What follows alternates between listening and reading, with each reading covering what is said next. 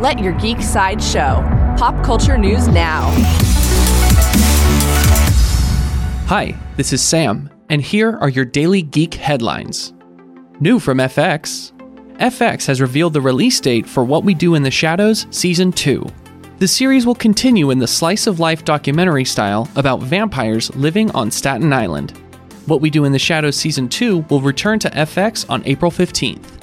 New from Warner Brothers Games Warner Brothers Games Montreal seems to be teasing their upcoming Batman Arkham video game. They released a new image in pieces with the phrase Capture the Night, and then compiled it into a logo. The upcoming game is rumored to include the Court of Owls, but for now, there is no further news. An update from the Marvel Studios Doctor Strange director Scott Derrickson has announced his departure from the upcoming sequel, Doctor Strange in the Multiverse of Madness. According to his tweet, the split was mutual due to creative differences, although Derrickson will remain attached as an executive producer. Doctor Strange in the Multiverse of Madness is scheduled to open in theaters on May 7th, 2021. For fans of Star Trek, CBS released a new promo for their upcoming series, Star Trek Picard.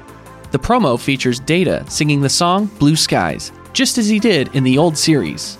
Star Trek Picard will premiere on January 23rd. This has been your Daily Geek Headlines Update, presented by Sideshow, where pop culture is our culture.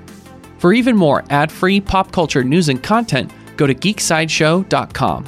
Thank you for listening, and don't forget to let your geek side show.